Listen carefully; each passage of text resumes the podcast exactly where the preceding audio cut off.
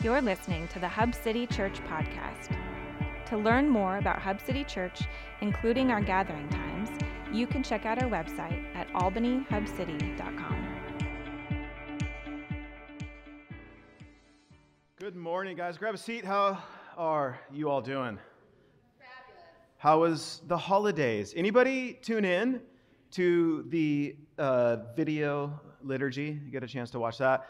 Man, it turned out great. I thought it was fun, um, fantastic. Thanks for everybody involved. I hope it was um, something that you were able to tune into and just be encouraged by and, and uh, refreshed by. So we have an awesome community here. Um, unfortunately, we're just not able to put everybody in a video. We're just going to keep, so like next year, some of you might be up. We're just going to keep putting you in videos. But um, one thing I got to do real quick, um, because it's, it's like, it's still good news. Like it was good news on the day, and it's even better news. So I'm to botch the number a little bit, but on December 19th, we all gathered here and we did our annual joy offering. And in one day, we brought in like 18,000, like this small little church. It's crazy. Like we've always kind of thrown up these big, huge numbers. If I'm honest, I was like, I don't know about this year. We've got a lot of new people. Do they know Andando? Do they know what we're doing? Do they know every child? But you guys threw down and it was fantastic.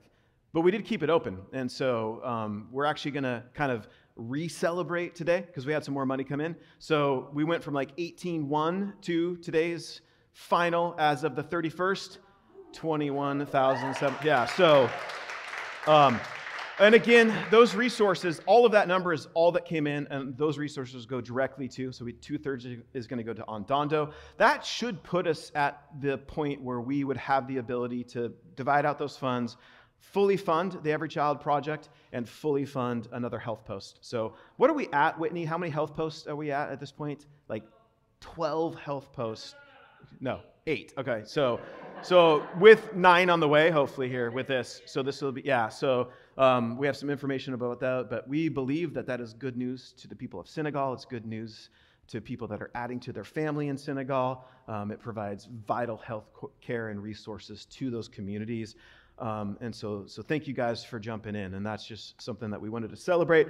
Um, as Matt mentioned, so I think it was like over a year ago now, like sometime fall of 2020, Matt and I sat down for like a day. We had a day carved out, which might not seem like a lot, but we're like, hey, let's just read through Exodus. Let's pray through the book of Exodus. Let's also spend some time kind of seeing where God would want us to go with the book of Exodus. And we came up with like a breakdown, like here's how we're going to preach the book of Exodus. And we did get to chapter 20, like Matt kind of mentioned. And I think we kind of like felt the wheels starting to slow down, if not come a little bit off the bus because we're like, man, what would we do? Like, if we do each of these commandments, that's going to make this series much longer. It doesn't fit. Like, so kind of came up with this idea. Let's just kind of put the Ten Commandments in the series of Exodus, like where it needs to fit, but we're not going to walk through them, right? Um, and I had this idea, or maybe Matt did, I don't know, like, hey, maybe, maybe what we could do is sometime in the next year, we could actually just blow that up and expand it um, and, and be able to do that. So now that I'm here, I'm going, was that a good idea? um, because like these are challenging things. So here, here's the whole process. Like I don't know about you guys, so I haven't preached since like the 12th of December. So we got past the 19th, which was the joy offering, our last gathering. I took a hard check out, right? Like I was just like, I'm not, I don't have to think about putting a sermon together. And so it's been a fantastic break. Thank you guys for that space and that break. It was nice to have the 26th off. I hope you enjoyed it as a family. But then I woke up Monday of this week and I went, oh, that's right. I need to preach again. I need to figure out how to do that again. And what I had before me was, oh, we're going to preach the Ten Commandments. And I started wrestling through like all of these things. Like, I don't know about you, but like rules, like somebody just starts handing rules to me and I do. Like I, I'm not the most like rebellious person ever, but I get a little bit like, really? You know? And I'm like, then I gotta stand up here and preach through a list of rules to this community. Like that's not maybe not gonna go over well. So we're still gonna stick with it though. We're gonna do it. We've got the graphics to prove it. And it's gonna be it's gonna be interesting, right? And so here's what we're gonna do for today. Um, we need to like reestablish a relationship with the story of Exodus because it is a story, it's, it's narrative. And so the, the, the Ten Commandments, or, or probably more appropriately called the Ten Words, right? So that comes from um, this, this uh, phrase, the Decalogue, this Latin phrase, and, and that means ten, and logos means word. So it's really most appropriate. And this is actually how the people would have referred to this in Hebrew, was that this is not the Ten Commandments, it's the ten words from God. So we're going to look at those things, and those are found both in the story of Exodus, and they're also found in Deuteronomy. They kind of repeat themselves there.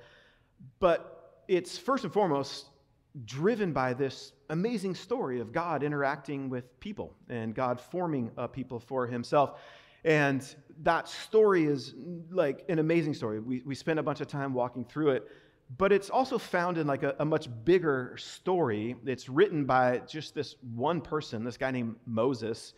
We look at the first five books of the Bible and we, we break them up, right? But, but the reality is the Pentateuch or the Torah, Moses wrote, and he wrote as one big narrative. And so the Ten Commandments, Exodus, find themselves in the midst of this big, long story. I'm going to guess that most of us know some of that story. We, we, we can make our way through Genesis. We find our, our, our way through Exodus pretty easy because it's driven by all these big, exciting pieces. Um, but it does start to slow down when you get to 20, and then you get some chapters in Exodus where there's a lot of law, there's all these like instructions to the people. So, so all of that is just one big story. It goes all the way out through like Numbers, right? Deuteronomy, Leviticus. It's all a part of a story in one unifying book, the law that, that Moses wrote. Um, and these, these 10 words that God gives in this story are the first of many to come. Now, we're only going to de- deal with these, these first 10. The, the bigger part is it's a part of a, a story that is about a people, but it's really the story of a God who is forming a people. And we wanted to get that right. And so for today, we're just going to re kind of insert ourselves back into the story of Exodus. There's some key events that happen in that story that lead up to the story that we're going to look at for the next 10 weeks that we need to kind of put back in our brain. And then we're going to just have a very baseline conversation, right, about what it means for God to establish his 10 words to his people because I think it's so easy to get it twisted, right? It's so easy to get the story twisted on its end because we hear rules, and most of us have rules for our life or for our families or whatever, and we go like, "This is how I achieve what I want to achieve as I follow this list of rules." Right? How many of you made new rules for yourself for the new year? Right? Some of us do, some of us don't, some of us say we don't, but we do, right? Like I did. I was like, my plan was to have like my last bit of ice cream treat on the 31st. It didn't work out. I had it last night. I already broke a rule, right? So we get that. We get it twisted, but we, but we see rules as a pathway to achieving what we want to achieve. And so we get it twisted really quick with this story and God's words to his people. So and, and I think one of the first things that, that always gets twisted with us is this, is this, this assumption, right? And I think it's, it's a really a widespread assumption. And it's not just exclusive to like us as Christians. It's found really in like every world religion. Um, it exists even outside of religion, like just with people, right? And this is how we get it twisted. It's this. In order to find acceptance or approval with God, right? For him to, to, to find us acceptable in his sight, somehow we have to then like follow a list of rules or behave ourselves into his acceptance as if our performance is going to usher us into God's good graces. So, so there's a question that like I think about with that. And listen, like you probably don't think about that question because you've got a lot of other things to think about, like getting your kids to school and work and all that. But I get to sit around and think about stuff like this. And it's just this question like, where does that assumption or where does that idea come from? That, that by behaving ourselves or by obeying a law or some kind of standard, keeping rules or laws, we gain credibility or acceptance with God. Some of it comes from this idea that there's a good God and there's bad people, and we have to be like gooder to get him to accept us or to love us, right? And gooder is a word, you can just use it from here on out, right? I mean, why is it that you still, like I do it too. Like, why do we associate our behavior with our acceptability to God? Like, like where, where in the world does this come from? It, it's in you, it's, it's in me. Like, it's just a part of our consciousness. And, and here's what also happens like, when, when, when someone is far away from God, right? But then God gets a hold of their heart, they'll think this before I can come back to God, before I can, like, really embrace this thing that God's calling me to, I've got to get like cleaned up first, right? I've got to get some stuff straight in my personal life. I have to like eradicate some bad habits first um, so, so that when I finally come back to church and come back to the community of God and come back to God, like God will find me more acceptable. And, and here's the point of the next few weeks God's rules and laws, and this is the baseline that I wanted us to have for this conversation. We're not going to get technical today. We're going to have to get technical with some of this. That's not for today. We're going to we're going to look at how these stories sit or how these commandments sit in the story, but then we're also going to trace how they inform the rest of the story. Where do they find themselves in the origin of the story? We got a lot of work to do over the next 10 weeks, but today we just want to settle this very like baseline conversation in our hearts so that we don't get it twisted as we start talking about this. And it's this that God's rules and laws are not a condition for relationship, they are a confirmation of relationship. We're going to see how that plays out here, right? But his rules and his laws that, that come from God, they're not a condition of his love, they're a confirmation of his love. Not challenging, right? I'm telling you that the rules and the laws that God gives to his people are, are, are loving. They actually communicate to us that he loves us. And, and all of that stems from this incredible event in history when God broke in and, and broke the silence and said, Listen, I'm going to give you some rules and some laws to live by. So, so buried in the story of the Ten Commandments or the, the ten words that God gives is this secret, right? It's the secret between the relationship of God's love and God's law. And it's not even buried that deep. I mean, you just have to like scratch the surface a little bit, and there it is. And it, it's just right out there, almost on full display for all of us to discover. And it's this simple yet profound truth is that God wanted to make it absolutely clear to his people as he's forming a people that you don't, in fact, you cannot perform or behave your way into God's good graces. And you have to get that right before we can understand what God's doing with these commandments. He's saying to his people, My, my laws and my rules.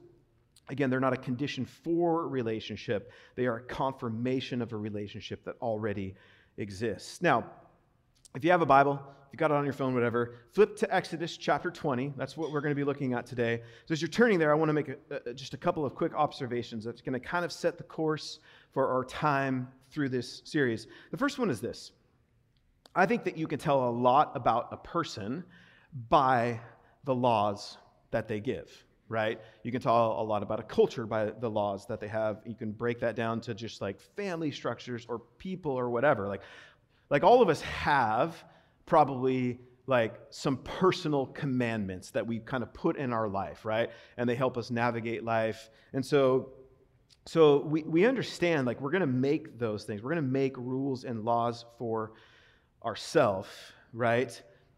But what's important to what God is doing here is he's informing us, right? He's giving us people these laws and he's saying, you can actually find out a lot about who I am through the laws. You can tell a lot about my character, who I am, and how I love my people by, by, the, the, by the laws that I give. And then, second to that, is you can tell a lot about a person by to, to whom they give these rules to, who they impose these rules on. So, so here's what's incredible. For the next 10 weeks, we're going to take a look at God's rules. And, and buried in those rules is really like a profound secret about his character and his truth. We discover what's important to God through these. Your rules tell you what's important to you. My rules will tell you what's important to me. Rules are values, and we're about to discover through this what's valuable to God. So here's the context Exodus chapter 20. Here's what's happening. Moses, he's up on this mountain, Sinai, right? And, and all of a sudden, like Israel is they're they're down below. He left the people down below because God said like leave them there. I, I just want you, Moses. But but Moses like g- comes up right, and, and he's there with God, and he's like, God's like, I'm going to give you this, this law. Now, some more context, right? Because this is important. This is where we need to, to trust the story. We need to know the story. We need to, we need to not remove um, the commandments from the bigger story. Moses is up on the top of the mountain, right? And we're about to discover what's important to God through this. He's going to give him his law. Now, what we need to understand about the people of Israel, they had been in chains. Like, if you don't know the story of Exodus, they'd been in bondage, they'd been in chains, they had been enslaved in a foreign nation, Egypt, for 400 years, right? And they've only most recently been set free. Now, you've got to kind of start to use your imagination with me because it's hard for us to get our brains around that reality. The entire history of this people so far, their whole story, right? Be- because when they went to Egypt, they weren't a people, right? It was a family. That was it. And now they're this huge family, this huge group of people. And their entire history that we know was slavery. And that's it. They, they had no history before slavery. There was none. They, they were just this now this like big supersized family living as slaves that's it. That's all they know. For, for centuries, for generations, that's all they've known. So, so, as you can imagine, like everything about them, their culture, their customs, their morals, their behavior, everything about them was defined by their reality, by this context that they were enslaved in Egypt. They were living as slaves. They had no law, they didn't have a government, they didn't have a king or rulers for themselves. And as far as they were concerned, as they were experiencing this slavery and oppression for centuries, God had been quiet. God had been silent. God had been seemingly absent. Right? But then God frees them in this miraculous way, and he, he brings them to the foot of this mountain, the same mountain where Moses, their great rescuer, first met this God in the form of a burning bush. And, and he's about now at the second time at this mountain to give them their rules. And, and Moses makes the long trek up the mountain, and here's what God says, and this is amazing. Like, you ready for this? He says, And God spoke all of these words, saying, I am the Lord your God. Now, if you go back to the account of the burning bush, you have God just saying, I'm Yahweh, giving Moses his name, which is foundational to the whole story.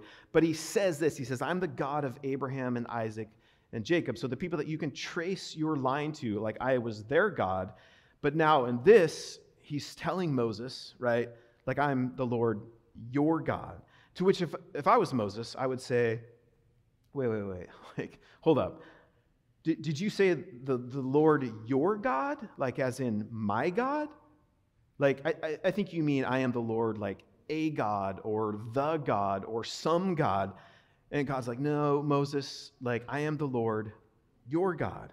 But but then Moses is probably like, but that that would imply like we've had some like we have a relationship going, like some and God's like, exactly, right? But Moses is like, we haven't really done anything yet, right? I mean, I don't know if you've noticed, but we were like slaves. We, we don't even know what we're supposed to do. That's that's, that's like why we're here, right? Like you're supposed to tell us what we're supposed to do so we can be good people. But you're saying like, like we're already your people? And God's like, yeah, yeah, like you're in, like you're mine. You belong to me. I am your personal God. And like just like that. And God's like, well, not exactly. You kind of cut me off and interrupted me there, right? So then go back to verse one because God finishes the sentence there and he says, I am the Lord your God who brought you out of the land of Egypt, out of the house of slavery.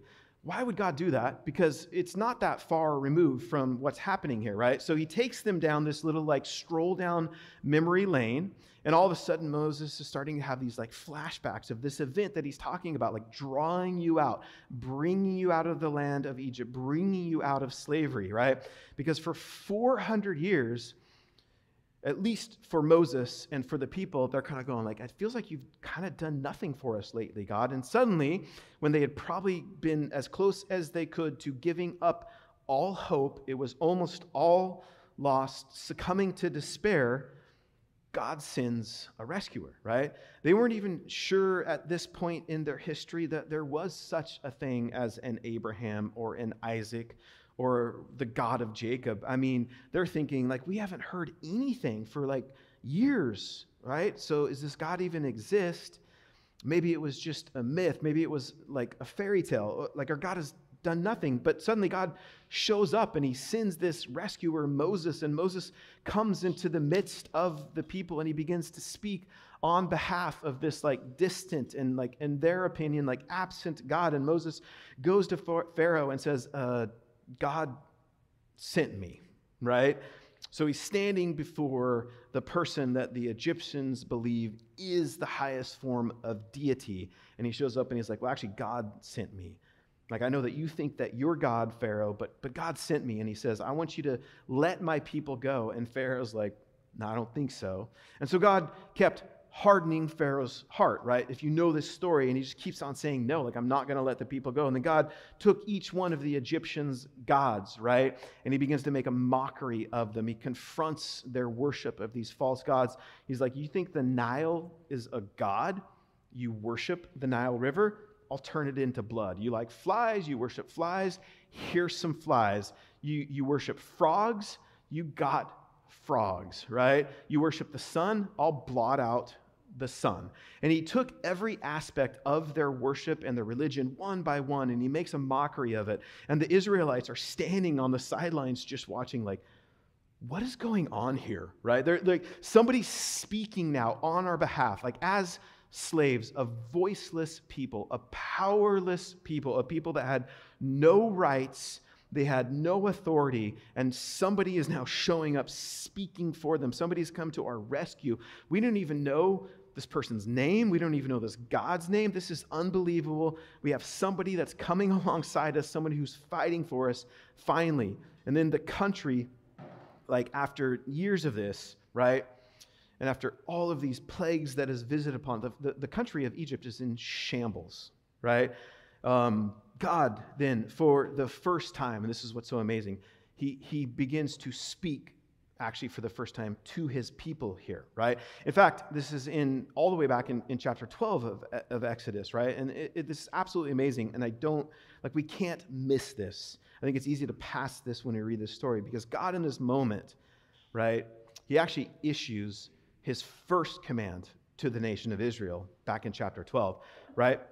They, they've, they've never heard from this God it's such a distant thing in their past that they've probably even forgotten who this God was. And this guy Moses shows up and is like, I'm to I'm to reintroduce you to the God of your forefathers, right? They're not even a nation yet, but God is issuing his first command to these people, right? And it wasn't on Mount Sinai, it's in Egypt.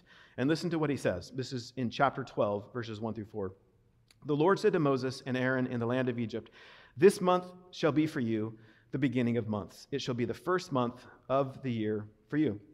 Tell all the congregation of Israel that on the tenth day of this month, every man shall take a lamb according to their father's house, a lamb of a household. And if the household is too small for a lamb, then he and his nearest neighbor shall take according to the number of persons, according to each can, or to, to what each can eat, you shall make your count for the lamb. So you just imagine this like you're a people, all you know is slavery, no rights, no voice, nothing, nothing to celebrate ever, right? You're, you're basically working for the ability to be able to like put food on the table and that's it, and eat and survive, and that's it. And they're like, hold on, this God that we don't know anything about, it's such a, a distant memory for us like 400 years of us going like where is this god like is showing up now and is speaking to us and the first thing that this god says is like hey kill a lamb or a goat and have a meal right like, what? Like, that's what you want us to do? You want us to get a lamb and you want us to make a meal out of? Like, that's all you're going to say to us. That's the most important thing that you could say to us as a people. But then look at verse 5 Your lamb shall be without blemish, a male a year old. You may take it from the sheep or from the goats, and you shall keep it until the 14th day of this month, when the whole assembly of the congregation of Israel shall, shall kill their lambs at twilight, right? So, the scene is this you get your family together, you throw this party, you get out the barbecues, twilight comes, you slaughter the lamb, you throw it on the grill, and the people are going like, Like this, like, is this the same God who like blotted out the sun? Is this the same God that we just see do all of these crazy, like turning rivers into blood and like boils on people? And and now what you want us to do is like just like have a meal. Like our great rescue is coming through this meal, right? I mean, he finally decides to talk to us. He finally decides to save us. And the most important thing that he wants us to remember and do and participate in is this meal, right? So then check out verse 7. This is when it gets even weirder, right? Then they shall take some of the blood and put it on the two doorposts and the lintel of the houses in which they eat. Do what now? Like if, as if it wasn't weird enough that your great rescue plan is for us to just simply have a meal. Now you want us to take some of that extra blood and put like they're just confused, right? Like why would that have anything to do with us getting out of here? Slaughter a lamb, take its blood, put it on the doorpost. That's odd. God has just issued his first thou shalt, right? It's important to pay attention. When God says thou shalt, we should listen. So then, skip down to verse 12.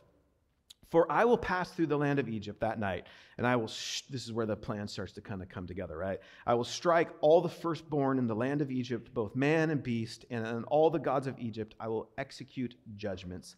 I am the Lord the blood shall be a sign for you on the houses where you are. And when I see the blood, I will pass over you, and no plague will befall you to destroy you. When I strike the land of Egypt, this day shall be for you a memorial day, and you shall keep it as a feast to the Lord throughout your generations, as a statute forever.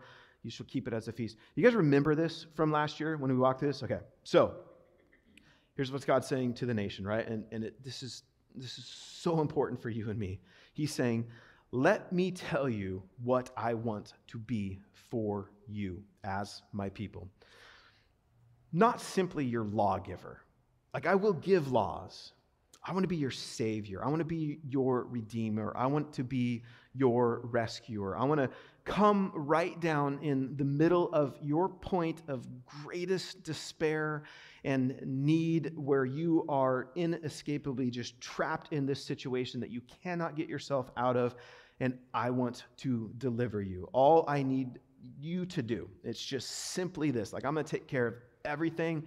You just got to trust in this plan. So, like, God's first kind of like do this to these people is just trust in this thing. It sounds super weird. I understand that you're like, what is happening? But just trust in this because I know it doesn't make sense, right? Slaughtering sheep and goats and eating them and taking blood and putting it on your door, like it's going to be weird, right? It's not going to make any sense. But all you have to do just this one time is just like, just trust me, right and you only have to do it this one time i'm never going to ask you to do this again you don't you don't have to do this for the rest of your life I just don't want you to forget about it once you've done it, right? So I just want this really unusual thing that I'm about to ask you to do. It's going to be evidence of your confidence and your trust in me.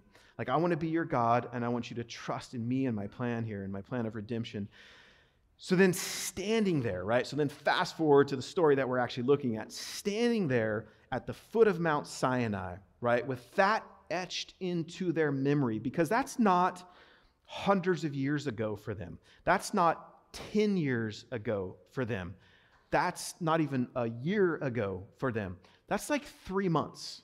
That story that we just walked through is just three months ago for them, right? And they're about to receive God's word, right? As they stand there thinking about that, like that great rescue that they just saw. Some of them probably still had, like they've had no time. They probably still have like blood underneath their fingernails. They just picked up everything. They left Egypt, right? They might still have the blood of those goats underneath their fingernails. Like that, that's how fresh that story is for them. And here's what the nation of Israel knew. And here's what Moses knew that we're not here. They're not there to get in with God. Like they're here because they're already in with God. They're already in an established relationship with God. They're in it. We're not here. They're not there to find, like, hey, is this God going to be our God? Like, can we do something? Can we negotiate terms? Can we act in a certain way? They're saying, He clearly already is our God. He's delivered us from our captors.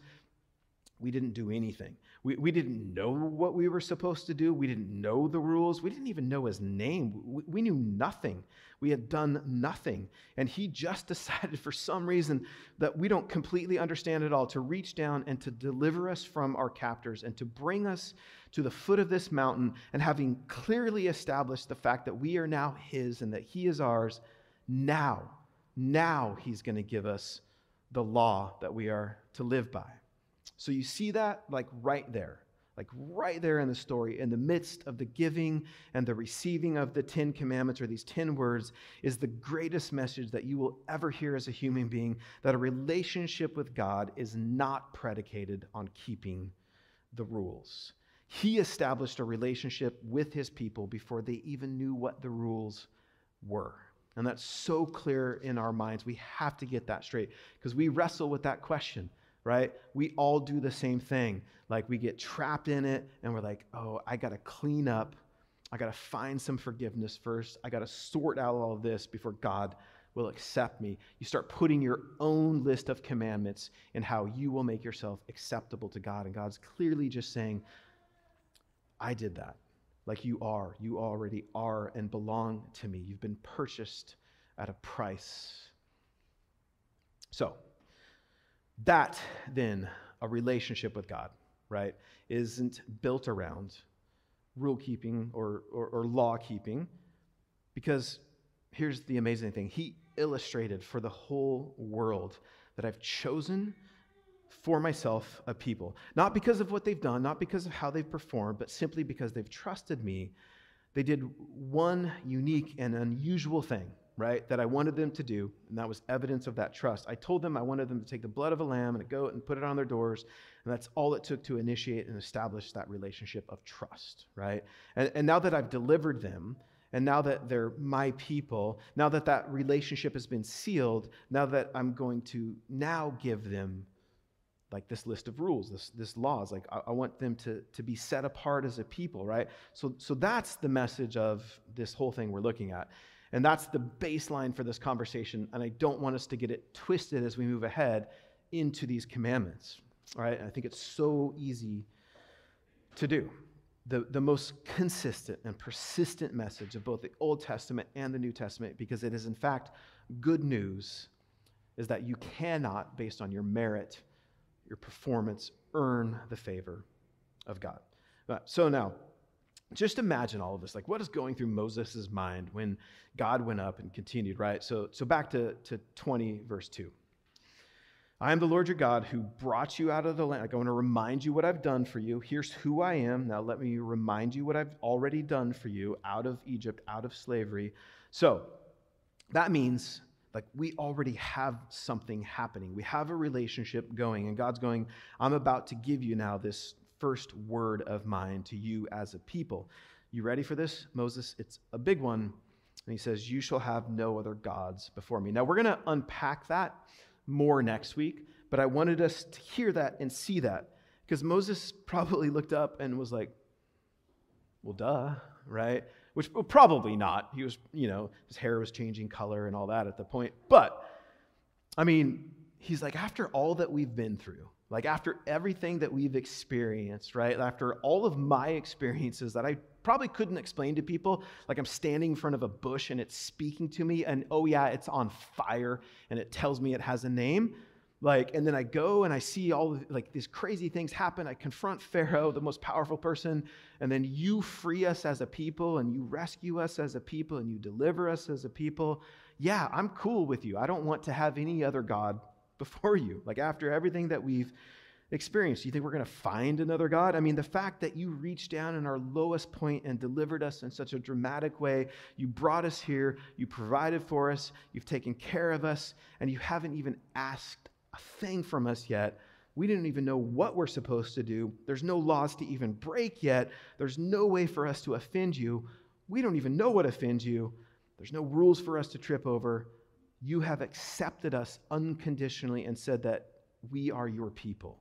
And the first commandment, by the way, is I'd like to be your God. I'd like for you to have no other gods before me.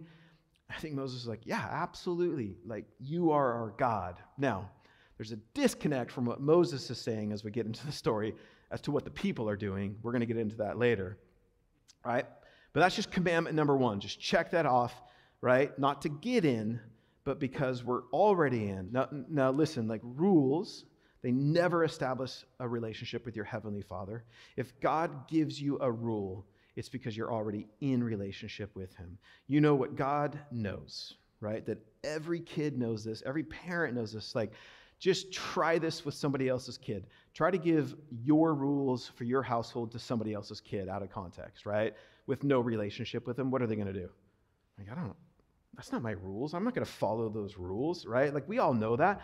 Rules without relationship always result in rebellion, right? It's just human nature. Like, if you impose rules on me and I don't have a relationship with you, I'm going to resist those. God knows that. He created us and He sees what happened to us because of sin. He's, he's not foolish, right? He understands what motivates us. He's not going to say, here's just a bunch of rules, follow them, and then I'll accept you, right? And then, because we, we would resist those like every time. If we look at the Ten Commandments and we view them as a vehicle for us to find our acceptance with God, we'll fail in them, we'll resist them every single time. You've already been accepted here's what's really, truly amazing. A few centuries later, right? And with the memory of all of this now in their past, 1400 years in their past, right? They're thinking about that story and they're celebrating that story as they sit down for a meal.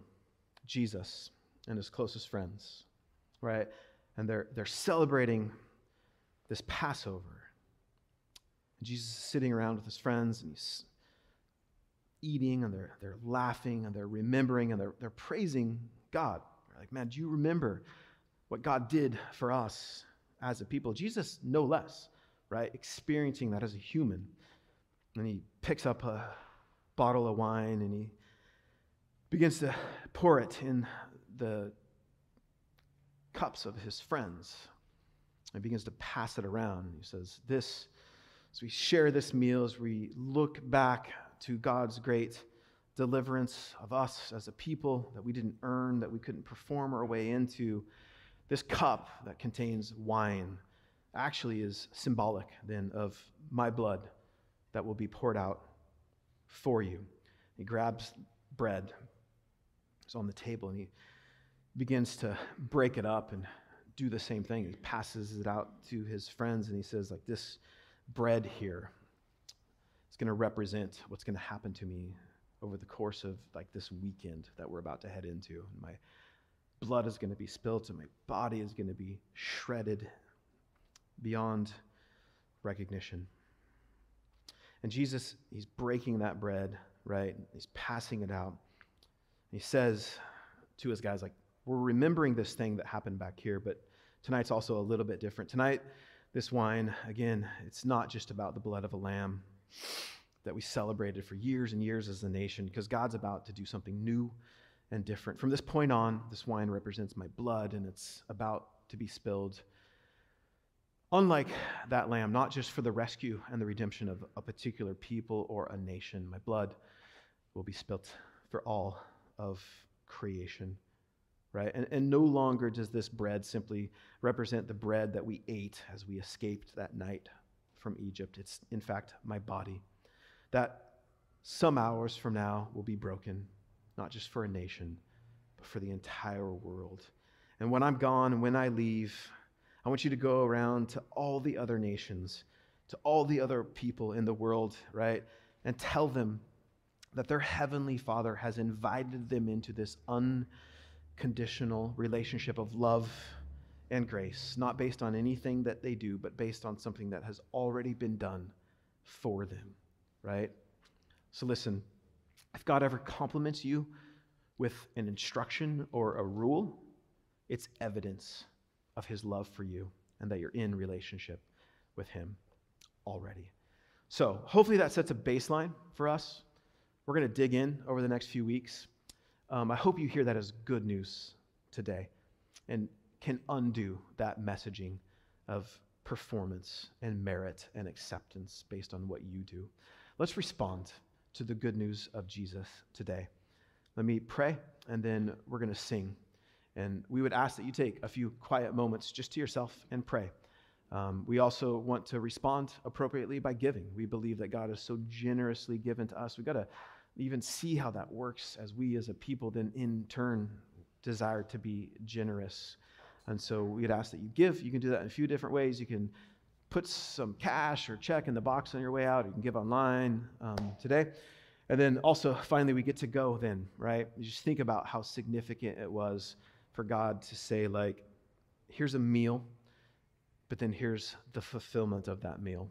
And so we get to go to the table today and, and, and keep that in mind as you go to the table. You're not going to the table you're not earning your way to that table. You're not performing your way to that table. That's already been done for you by Christ. You just get to go and receive his good gift of grace. Let me pray and let's respond. Father, we thank you.